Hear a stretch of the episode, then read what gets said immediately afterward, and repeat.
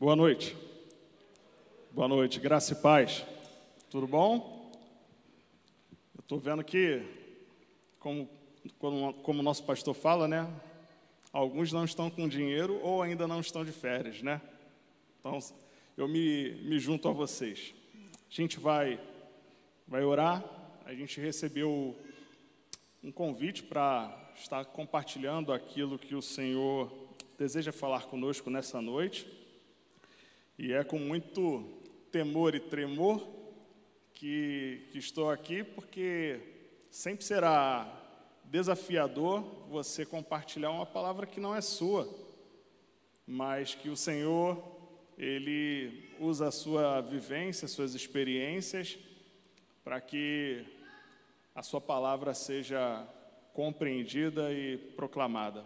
Então eu queria orar, pedir a graça do Senhor sobre a minha vida e sobre a sua vida, para que você receba aquilo que o Senhor reservou para você e que Ele ministre no seu coração. Vamos orar? Senhor Deus, nós queremos te bendizer, te agradecer por tudo que o Senhor és para nós. O Senhor é muita coisa para nós e nós temos a certeza de que o Senhor é dono desse lugar, o Senhor é dono da nossa vida, o Senhor é dono de todas as coisas. E nós queremos aqui, Senhor, na verdade, apresentar ao Senhor uma resposta a tudo aquilo que o Senhor é para nós. Eu te imploro, Senhor, para que a tua palavra ela venha entrar aos nossos corações, venha esquadrinhar, venha nos examinar, venha dividir talvez o nosso pensamento dúbio. E eu peço, Senhor, que verdadeiramente o teu nome seja honrado aqui nessa noite. Que o Senhor seja glorificado aqui nessa noite. Que nós saiamos daqui, Senhor, posicionados e alinhados segundo a tua boa vontade, Pai. Nós queremos, Senhor, pedir ao Senhor que desfaça nessa hora todo o laço que perturba a mente do meu irmão, da minha irmã, toda preocupação, Senhor, toda angústia.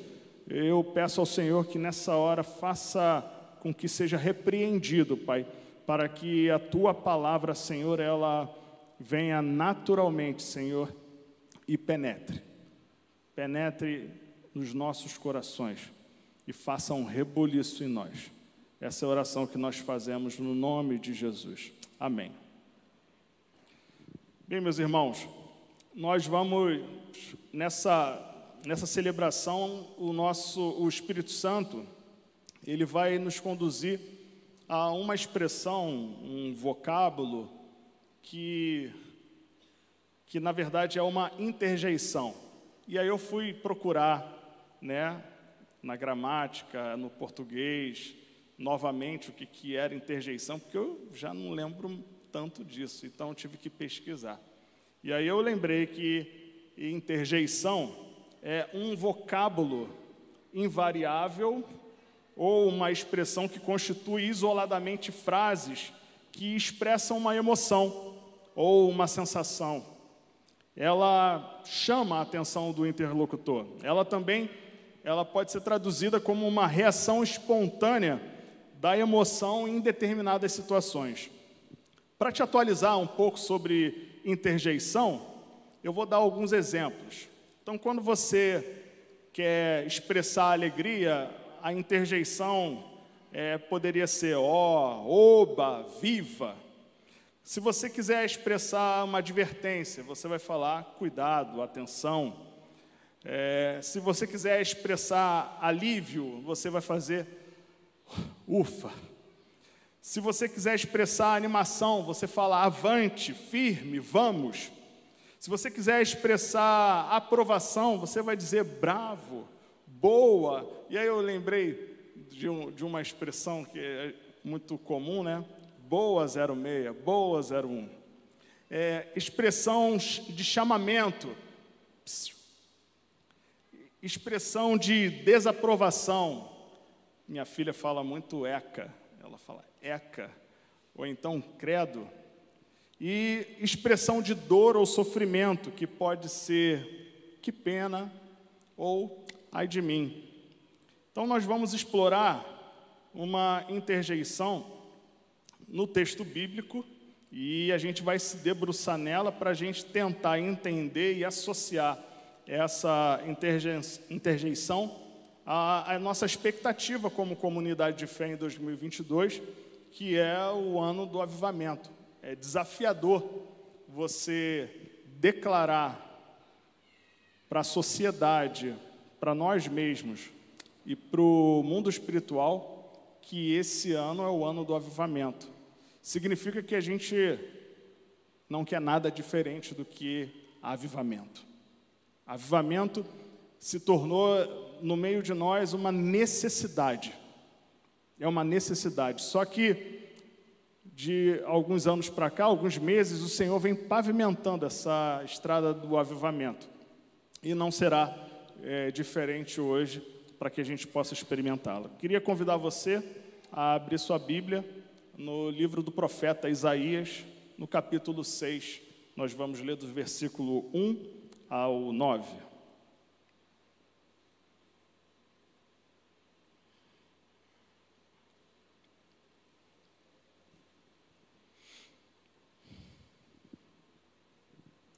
Todos acharam? Seus aplicativos na sua Bíblia. Opa, bom, obrigado. No ano em que o rei Uzias morreu, eu vi o Senhor assentado num trono alto e exaltado, e a aba de sua veste enchia o templo.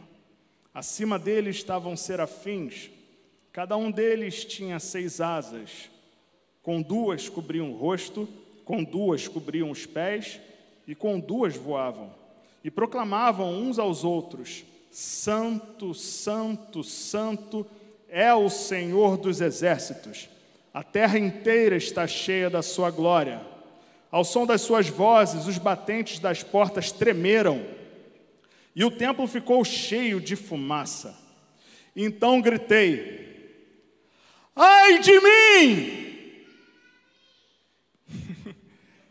Estou perdido Pois sou homem de lábios impuros e vivo no meio de um povo de lábios impuros, e os meus olhos viram o Rei, o Senhor dos exércitos. Então um dos serafins voou até mim, trazendo uma brasa viva que havia tirado do altar com uma tenaz. Com ela tocou a minha boca e disse: Veja isto. Tocou os seus lábios.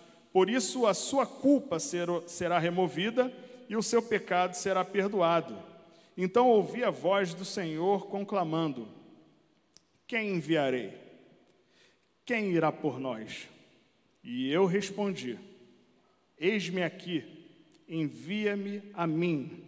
E ele disse: Vá e diga a este povo: estejam sempre ouvindo, mas nunca entendam, estejam sempre vendo e jamais percebam.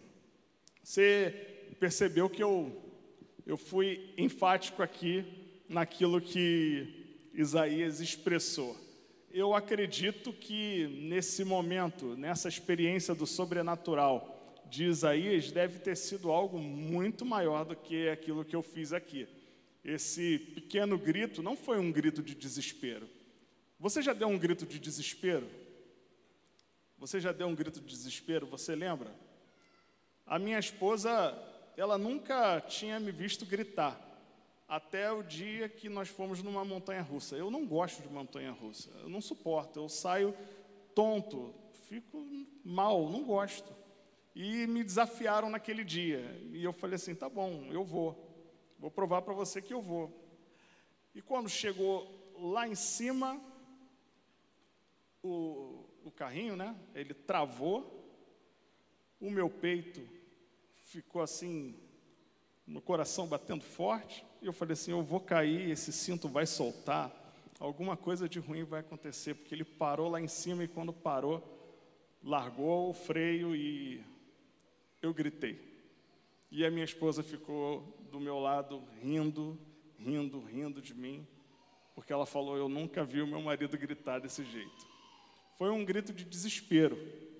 E eu penso que aquilo que aconteceu com, com Isaías foi tão profundo, mas tão profundo, que eu não poderia tentar ler esse texto e tentar chegar nesse ponto e não expressar a angústia, o desespero de Isaías quando ele gritou: Ai de mim, estou perdido. Ah, essa é a nossa interjeição. A interjeição de que expressa medo, que expressa pavor, que expressa angústia, é ai de mim. E a gente vai tentar hoje falar sobre ai de mim, o começo de um avivamento. Ai de mim, o começo de um avivamento é o desafio que, que o Espírito Santo nos traz hoje, para que a gente reflita sobre, sobre isso. É, eu estava lendo um, um, livro sobre, sobre avivamento de, de Leonardo Ravenhill, e ele, ele identifica três visões aqui nesse texto que a gente acabou de compartilhar. Ele apresenta três dimensões né, em Isaías 6, e eu queria compartilhar com você essas três dimensões para que a gente possa desenvolver essa mensagem aqui. Então, a primeira dimensão que houve nessa, nesse texto é a altura. E na altura, Isaías ele viu o Senhor alto e sublime. O seu olhar ele se dirigiu para o alto. Deus, às vezes, meus irmãos, Deus cria cenários para sensibilizar o nosso coração e promover um encontro dele conosco. Perceba que é interesse do Senhor se encontrar conosco todos os dias. Não foi diferente com Adão e Eva e não é diferente conosco. O Senhor quer ter encontros conosco, ele vai provocar encontros conosco. E aqui me parece que o Senhor provocou um, um encontro com Isaías. Isaías já havia identificado seu chamado, Isaías já era, já era um crente, Isaías já, já, te, já, tinha, já tinha tido visões acerca de revelações do Senhor, mas aqui ele, ele dá uma dica para a gente, ele diz lá no versículo 1, se você puder acompanhar comigo, ele diz: a primeira coisa que acontece nesse capítulo é no ano da morte do rei Uzias. O rei Uzias, ele foi filho de Amazias, ele iniciou o seu reinado em Judá com 16 anos e reinou por 52 anos. Morreu com 68. Enquanto ele buscou o Senhor, Deus o fez prosperar. Mas depois que ele alcançou fama e poder, o seu orgulho provocou a sua queda. Ele foi infiel ao Senhor. Como que ele foi infiel ao Senhor? Ele foi queimar incenso no altar de incenso, e ele foi repreendido pelo sumo sacerdote Azarias e mais 80 corajosos sacerdotes. E ele, esse Azarias, esse sumo sacerdote, ele disse: Não é certo que você, Uzias, queime incenso ao Senhor. Isto é tarefa dos sacerdotes, os descendentes de Arão, consagrados para queimar incenso. Saia do santuário, pois você foi infiel e não será honrado por Deus, o Senhor. Quando Uzias manifestou a sua indignação contra essa repreensão correta que ele recebeu, na mesma hora surgiu uma lepra na sua testa. E essa doença ficou nele até sua morte. E ele foi excluído para uma casa separada e Jotão, seu filho, passou a reinar no seu lugar. Isaías ele era próximo de Uzias, foi o primeiro período monárquico ao qual ele exerceu seu, a sua, o seu chamado né, profético. Alguns entendem que Isaías viveu dois sentimentos distintos nessa circunstância. Primeiro, o luto. E segundo, a frustração. Luto e frustração provocaram em Isaías um, um sentimento que deixou ele mais maleável, mais sensível, mais aberto, mais inclinado àquilo que o Senhor iria fazer. E, meus irmãos, às vezes, em alguns momentos daqui dessa palavra, vou fazer alguns parênteses de circunstâncias, de coisas que o Senhor ministrou ao meu coração que eu preciso ministrar ao seu coração. É, eu queria ser mais entusiasmado falando, né? Se fosse Adonias aqui falando, ele ia estar tá falando numa temperatura que a gente ia falar assim: meu Deus, ele não vai parar para respirar. E eu não, eu, eu não sou assim, eu converso. Eu vou falar do jeito que eu converso com você aqui, é o jeito que a gente faz aqui, e que bom que não somos semelhantes, não somos iguais, cada um é usado conforme a forma que o Senhor o chamou, né? Que coisa boa. Então, eu queria primeiro, o cara passou, Uzias passou a parte do, boa parte do seu reinado confinado, limitado. Era rei, mas não governado, porque ele foi orgulhoso e infiel. E aí eu eu lembrei de uma frase que a gente ouviu na semana profética, semana passada, para a gente não ser uma sombra daquilo que foi chamado para ser e para viver. Não seja uma sombra daquilo que você foi chamado para ser e viver. Isso pegou o meu coração e a minha cabeça martelou, eu não consegui dormir direito pensando sobre, sobre isso. E essa, por ser próximo de Isaías, alguns entendem assim, é, Uzias foi, foi isso, uma sombra do que podia ser.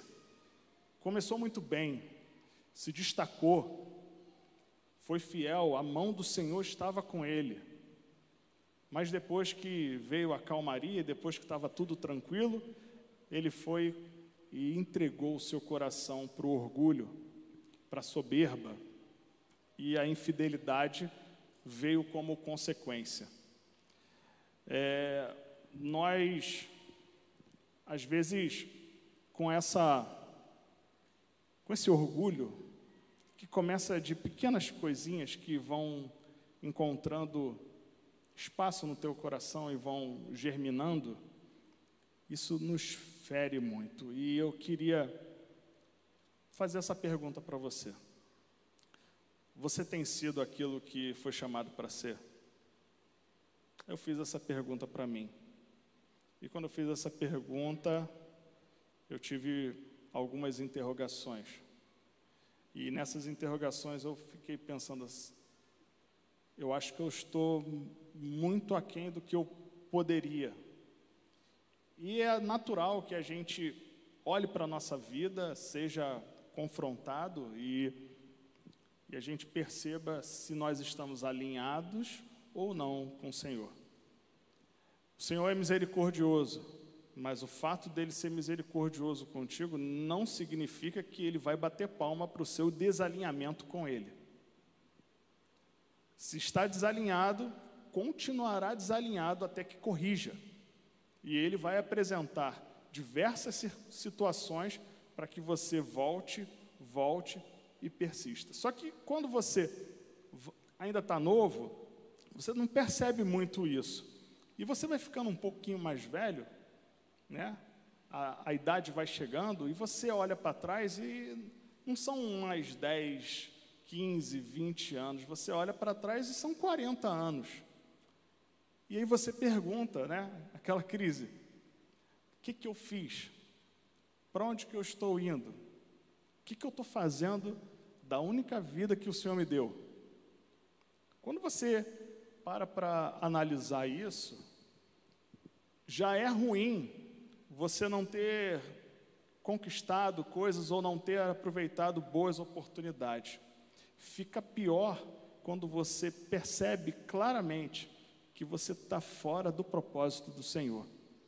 E um, uma das coisas que também na semana passada eu, eu entendi é porque quando a carne te domina, o Espírito Santo ele não vai governar. E quando ele não governa, você passa a ter muitas dúvidas. E quando você tem dúvidas, você paralisa. Você não avança, você não segue adiante. As dúvidas elas fazem a gente parar. A gente fica paralisado com as dúvidas. E o pior disso tudo é, que, é chegar à conclusão que você foi carnal, é chegar à conclusão de que você não teve um direcionamento do Senhor e entender que você não teve um direcionamento do Senhor porque você foi carnal. E aí a gente acaba se comparando à, à igreja mais carnal que nós conhecemos, que é, foi a igreja de Coríntio. Carnais. Ah, mas tinham os dons, faziam a obra, iam na, na igreja, se reuniam, tinha ceia, mas se reuniam nas casas, mas eles eram carnais. Então, quando eu penso nesse cenário de luto, mais essa frustração, isso provocou em Isaías algo que às vezes em nós pode ser compreendido como uma dor, como uma angústia, e às vezes o Senhor só quer essa oportunidade para pegar você e apresentar uma visão da vida, do mundo, uma visão de você e uma visão de quem Ele é mais clara, mais ampla, uma visão capaz de mudar a sua vida, uma visão capaz de te dar um novo direcionamento, uma visão que faz tudo ter sentido. Eu não sei se você já teve essa visão do Senhor. Eu creio que o Senhor ele trouxe você aqui para que ele recupere a sua visão, para que as dúvidas elas cessem, para que você se realinhe com ele e seja novamente governado pelo Espírito Santo, se é que um dia foi governado. Porque temos pessoas que são próximas a nós, que caminham às vezes conosco, e que está nítido que o Senhor não governa. Alguns a gente, alguns conseguem mascarar, mas a outros está nítido que o Senhor não governa, porque a gente conhece a árvore pelos frutos. E a gente tem percebido que alguns frutos não são bons. E a gente precisa parar. Vou fechar as, as minhas aspas, tá bom? Fechei aqui.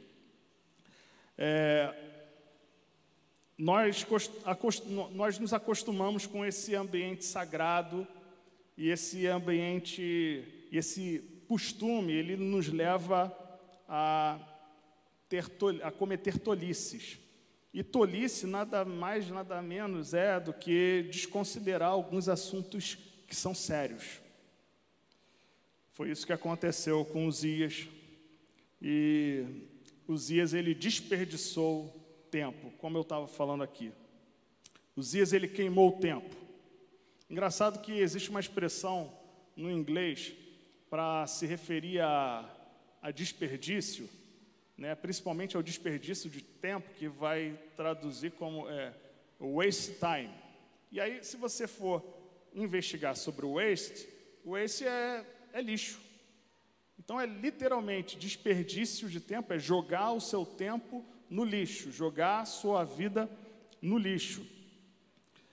E a gente precisa, para dar um, um basta nisso, a gente precisa deixar de fazer deixar de fazer, faz, na verdade, é fazer o que precisa ser feito, desculpa, é, e decidir fazer sem envolver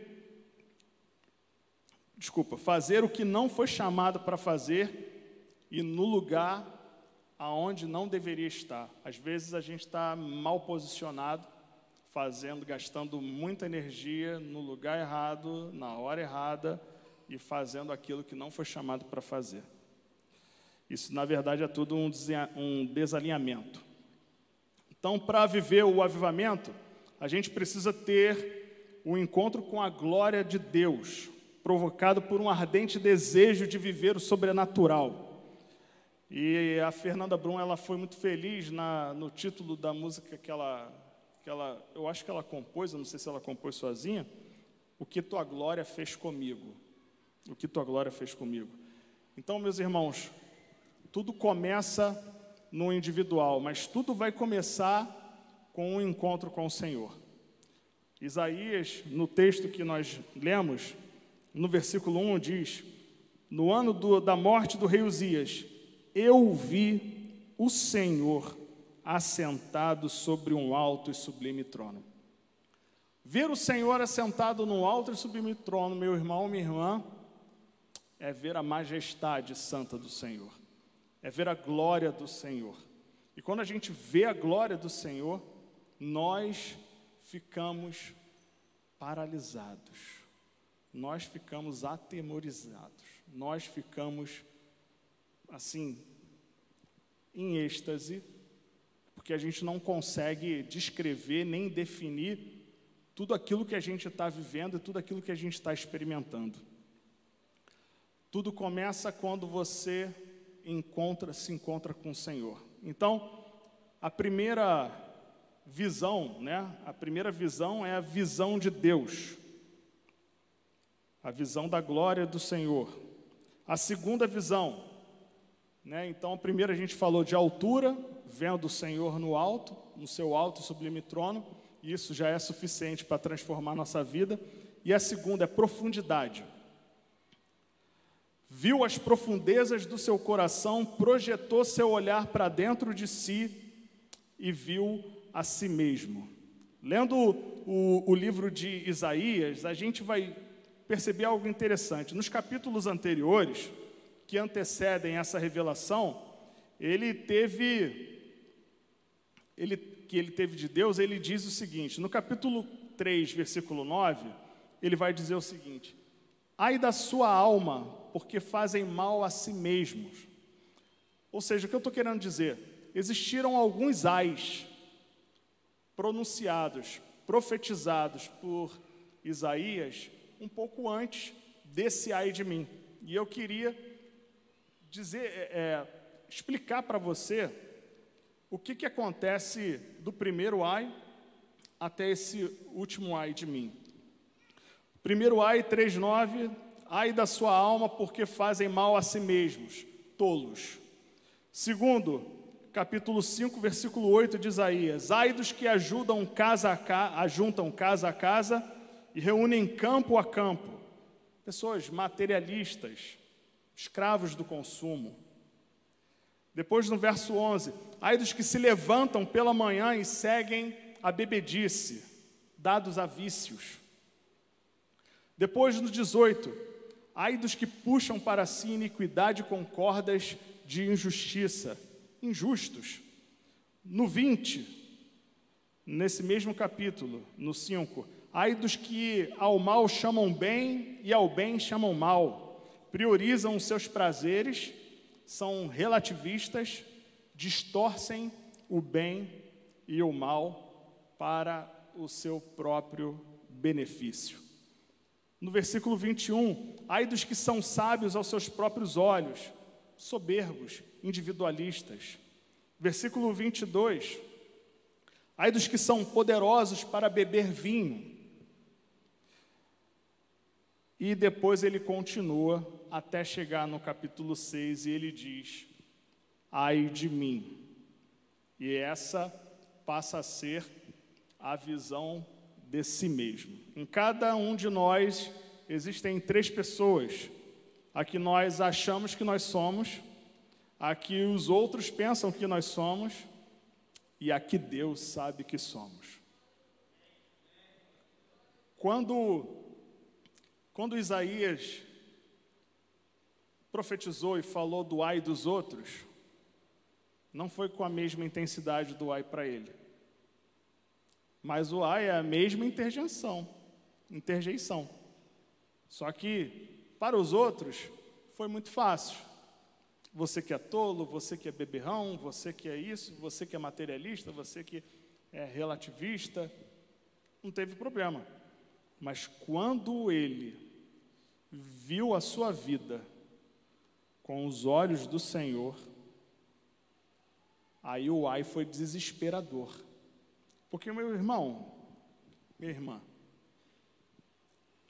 como é que você vai olhar para a glória do Senhor e ficar de pé? Como que você vai olhar para o Senhor, Deus Todo-Poderoso, Criador dos céus e da terra, sustentador, maravilhoso, soberano, fiel, eterno, majestoso. Como você olha para Ele e permanece da mesma forma? É impossível. Então, quando, quando Isaías ele fala esse ai de mim, meus irmãos, é quando você está na presença do Senhor e você é confrontado, e o Senhor, ele te empresta um pouquinho só, porque você não tem condições de suportar, mas ele te empresta um pouquinho da sua visão. É como se você, naquele momento de glória, na presença do Senhor, recebesse do Espírito Santo assim: olha, deixa agora eu pingar um pouquinho, um colírio santo aqui nos seus olhos. E ele pinga um colírio santo nos seus olhos. E aí você passa a compreender com maior profundidade o tamanho da compaixão do Senhor por você. E o tamanho dessa compaixão, ele provoca em nós os sentimentos mais é, controversos e, e talvez não conhecidos por nós. É como se você estivesse diante de um espelho após tomar um banho e nu. Se você olhar, você vai começar a perceber as suas imperfeições todas. Só que neste caso é muito mais profundo, porque não vê somente o físico, vê a alma vê aquilo que ninguém vê. Aquilo que ninguém vê, o Senhor vê. E é engraçado que, por vezes, nós nos comportamos e nós desprezamos a, a onipresença e a onisciência do Senhor. Às vezes a gente se comporta como se Ele não existisse, como se Ele não pudesse ver, como se Ele não pudesse sondar, como se ele não pudesse estar presente ali. Já aconteceu isso com você? Comigo já. Que você considera ele, mas chega momentos que você praticamente fala assim: olha, ninguém está me vendo agora, estou na minha casinha, só eu e eu. Meu irmão, depois que você conhece a Jesus e tem o Espírito Santo, nunca mais será você e você nunca mais será você e você. Ele é a tua companhia. Ele disse que para os discípulos dele, que ele estaria com eles todos os dias até a consumação dos séculos. A presença dele para os discípulos, ela é real e ela é até a consumação dos séculos. Então você não está sozinho. Se você talvez esteja se sentindo sozinho, eu vou pedir ao Espírito Santo aqui que apresente o seu colírio para você também, para que você perceba o tamanho da compaixão dele. Meus irmãos, nós éramos para ser fulminados. Fulminados. Sabe por quê? Porque você está anos-luz na frente de muita gente aí que está caminhando a passos largos para o inferno. Você conhece a verdade, a verdade que cura, que liberta, que transforma. Você foi apresentado ao Rei dos Reis. Você sabe o tamanho do poder dele. Não, você pensa que sabe o tamanho do poder dele, você não sabe ainda. E meus irmãos, o que, que você faz com toda essa verdade, com toda essa informação? Por isso que eu digo que quando nós, quando o Senhor empresta os seus olhos para que nós possamos enxergar nossa vida e enxergar-nos, nós vamos nos deparar, como Cezinha falou, com a bondade do Senhor. A gente vai se deparar com a bondade do Senhor. E é essa bondade que nos constrange. Essa bondade nos constrange e desperta em nós uma reação. E é essa a reação do, do ai de mim. Quando Isaías olhou para ele, ele não gostou do que viu. Não gostou do que viu. Ele reconheceu que tinha lábios impuros. Havia impureza no seu falar. Ele também percebeu que ele não era nem um pouco diferente do povo ao qual ele, tinha, ao qual ele vivia. Ele percebeu que ele não era nem um pouco diferente do povo que ele profetizou os outros ais. Ele percebeu que ele era igual. E é isso que a graça faz conosco. Você olha para a glória do Senhor, você recebe a bondade do Senhor, ao receber a bondade do Senhor, você testifica a graça, e quando você testifica a graça, você percebe que você é simples e que você é igual a todo mundo. Você percebe que você não é maior do que ninguém, você é igual. E aí você consegue perceber quando a palavra vai falar para não fazer acepção de pessoas, é isso, porque o Senhor ele está mostrando para a gente que Cara, vocês são todos iguais. Todos criados para a glória do meu nome. Todos, cada um com uma função no corpo. E aí a expectativa do alto é: ei, o que, que você está fazendo? Eu te chamei para isso. Até quando você vai ficar andando em círculos? Espera aí então. Vem cá, vou criar uma circunstância, vou criar uma situação, vou montar um cenário, e nesse cenário você vai ver a minha glória. E quando você se identificar com minha glória, você vai perceber o quão grande eu sou, vai perceber quem você é, e você vai passar a ter um novo sentido para viver. Perceba que é interesse do Senhor que esse sentido para viver seja conhecido por mim e por você. É interesse dele. Só que a nossa letargia, ela faz com que a gente postergue. É igual notícia que você sabe que vai ser ruim. Você posterga. Não quero ver, só que no caso, não é algo que vai ser ruim, é algo que vai te desafiar, é algo que vai te tirar da zona de conforto. Só que, se você nem quiser sair da zona de conforto, você precisa rever. Rever quem é Jesus para você. Bom? É,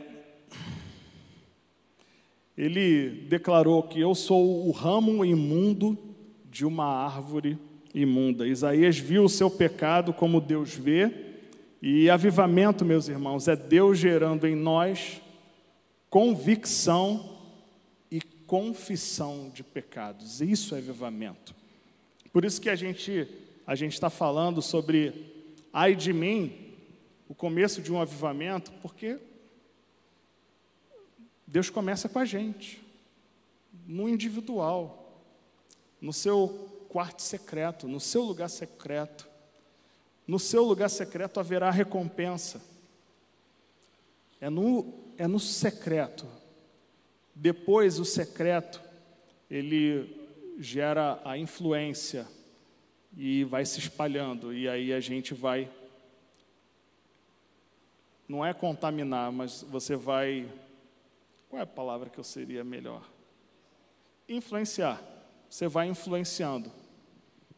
E aquilo que você vive e experimenta no Senhor, ele transborda transborda a ponto de se estender para quem está do seu lado.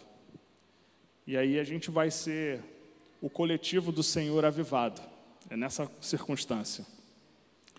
Ai de mim, gritar é um grito de desespero que antecede a um choro que confessa pecado e se arrepende. Meus irmãos, mais uma vez, falando sobre avivamento, a gente não pode. Uma das principais características do avivamento é uma profunda convicção de pecado e, e sua confissão. E aí a pergunta é: estás zerado com o Senhor? Qual foi a última vez que você confessou seus pecados? Meus irmãos, as pessoas são capazes de entrar numa, numa celebração, vir numa celebração dessas e passarem um culto inteirinho sem confessar pecado, sem orar. São capazes. Viver da oração dos outros, porque não tem vida com Deus, não tem intimidade com o Espírito Santo, não chega num relacionamento com o Senhor a ponto de falar como Davi lá no Salmo 139, sonda, faz uma radiografia, faz um ultrassom, verifica tudo que há em mim.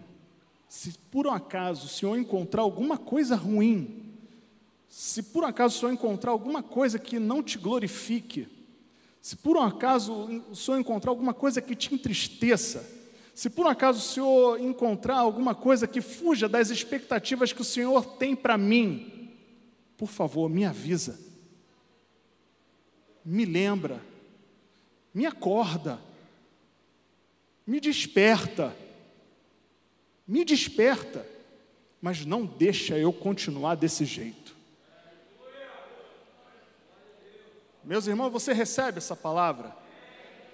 Receba essa palavra no poder que há no nome de Jesus. O Senhor, ele, ele, ele, sabe o que eu tenho percebido? Que o Senhor, ele quer de nós, nesse ano de avivamento, um nível de aceleração lá no alto, para a gente manter a marcha alta até o fim. Se a gente esmorecer, se a gente oscilar, como sempre fomos, que somos inconstantes, se a gente fizer isso, ele não vai vir e a gente vai precisar contar um com o outro. É na célula. A gente vai precisar contar um com o outro. Viu aquele que está mais ou menos, está meio morocochô? Visita, vai lá, visita lá. Chama ele para conversar, vai tomar um café. Para não cair, para não se desviar, para não se afastar, para a gente manter esse nível hard, né? Acelerado. Então, é, não há como o indivíduo estar perto de Deus e não, estar, não ser confrontado com o seu pecado pessoal. Quanto mais próximos de Deus, mais convicção temos das nossas fraquezas. É por isso que Deus teve que dizer para o apóstolo Paulo: A minha graça te basta, meu poder se aperfeiçoa na fraqueza. Oswald Smith, ele diz o seguinte: a menos que o pecado haja sido abandonado, podemos orar até o dia do juízo, que o reavivamento espiritual nunca ocorrerá.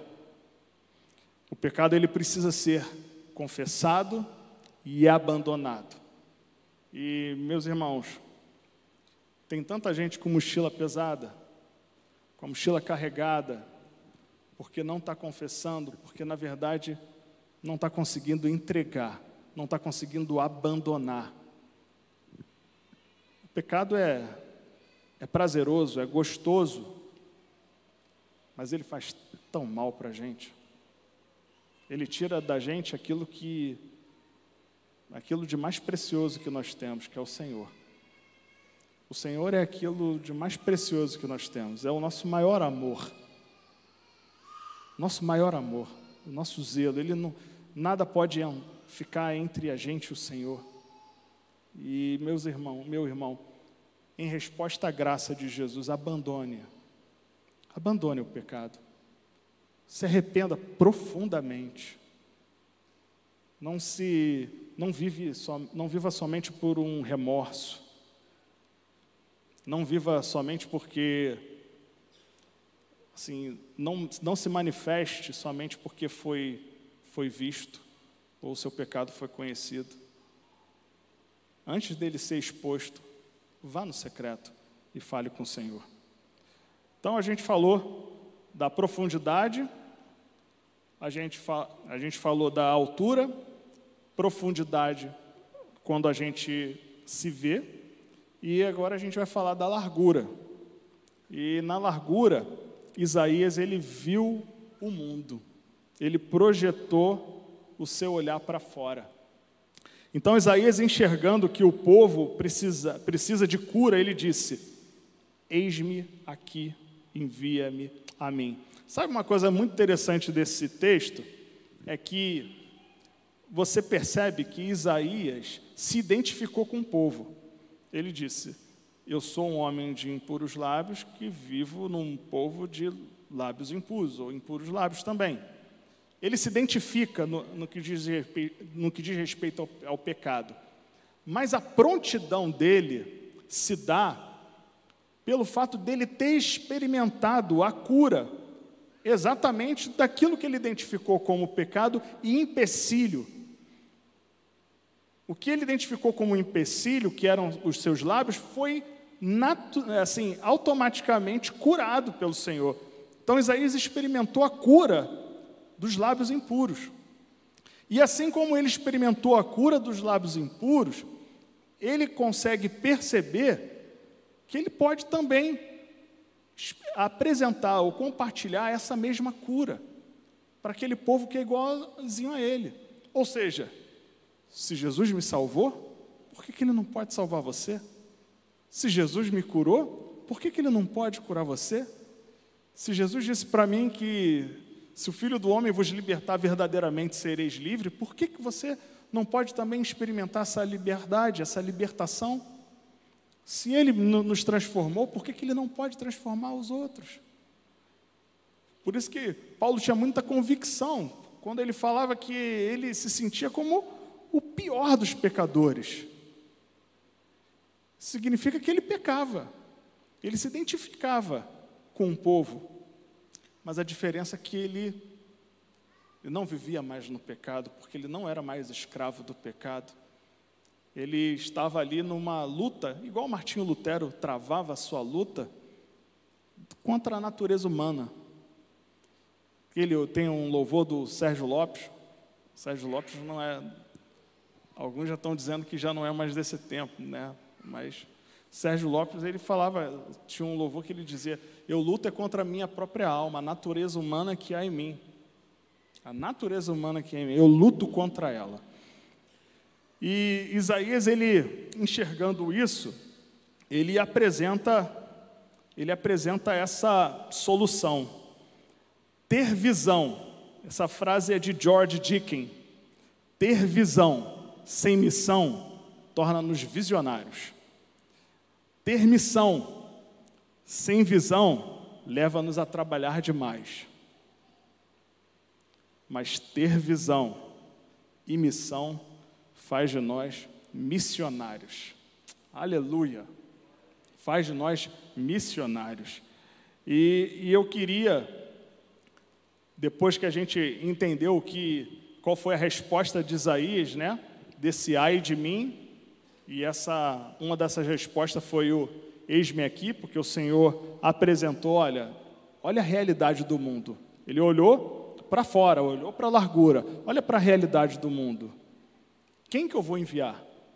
Quem falará por nós? E aí Isaías prontamente, eis-me aqui, envia-me a mim. Qual tem sido a sua resposta? Nós não podemos nos alimentar, nos encher e ficarmos super inchados se a gente precisa ser cano. A gente precisa ser cano. Tem que passar por nós. A gente precisa compartilhar, a gente precisa dizer. E eu queria que você fosse comigo lá em 1 Coríntios, capítulo 9, versículo 16. 1 Coríntios capítulo 9, versículo 16, é um pedido. O pessoal do louvor pode começar a subir.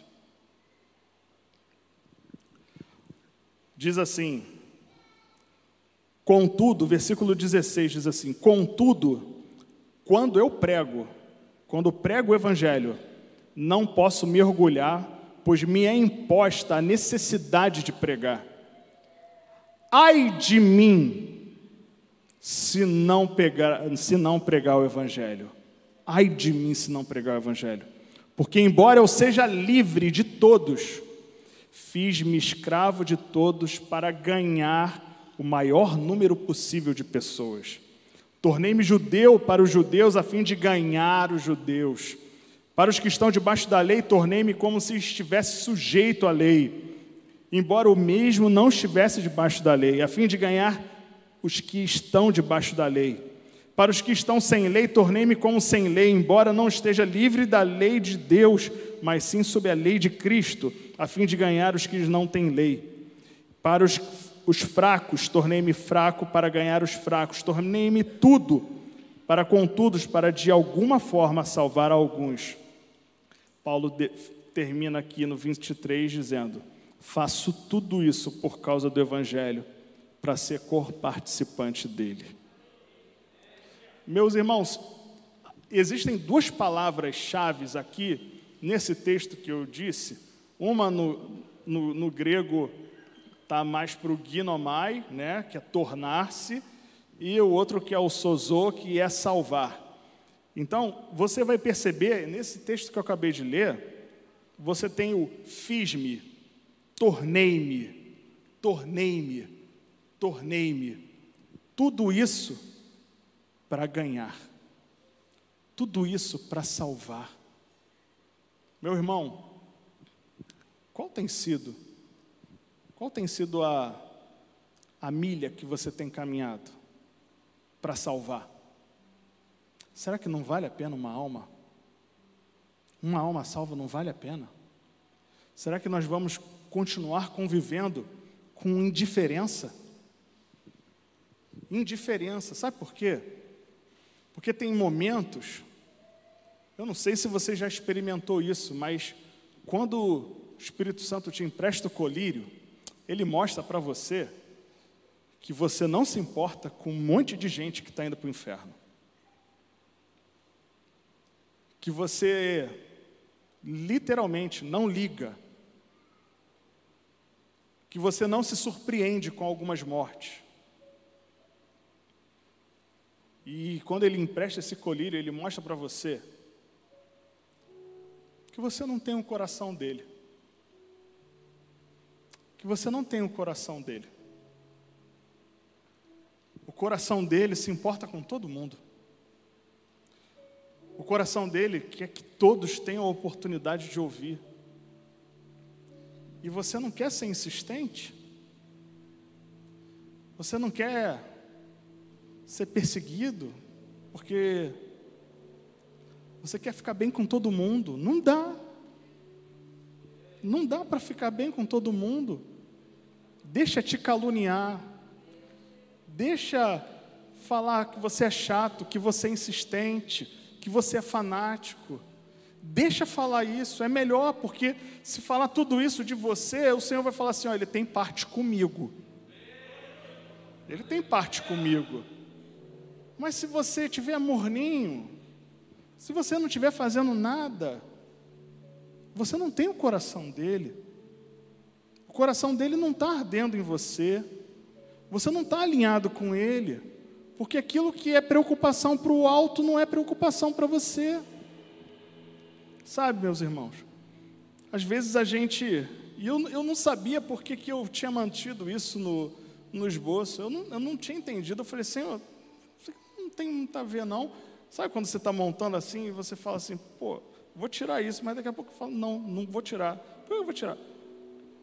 E é exatamente isso, porque o Espírito Santo, ele queria que a gente conversasse sobre isso, sobre você suportar a oposição.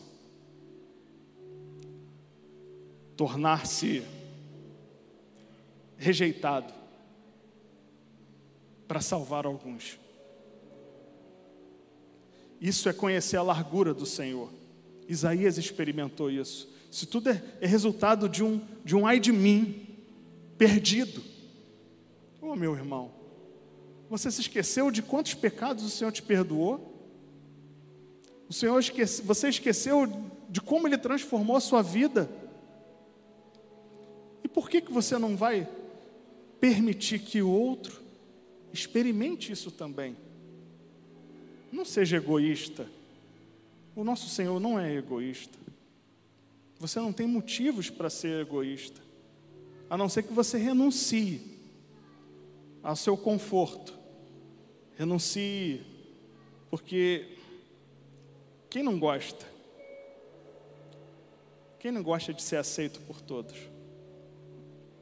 Mas ver alguém olhar para você com ódio, ver alguém vir na sua direção e desviar do caminho, fugir de você, porque não quer ver você, porque não quer te encontrar, porque você confrontou ele ou ela com um pecado e aí ela passou a te odiar porque você confrontou ela do pecado.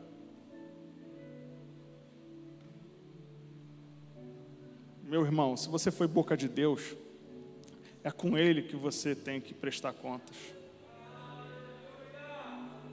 Fale, fale, abra a boca é Ele que te sustenta, é Ele que vai te proteger. Não tenha medo e não queira, não queira ser benquisto por todos.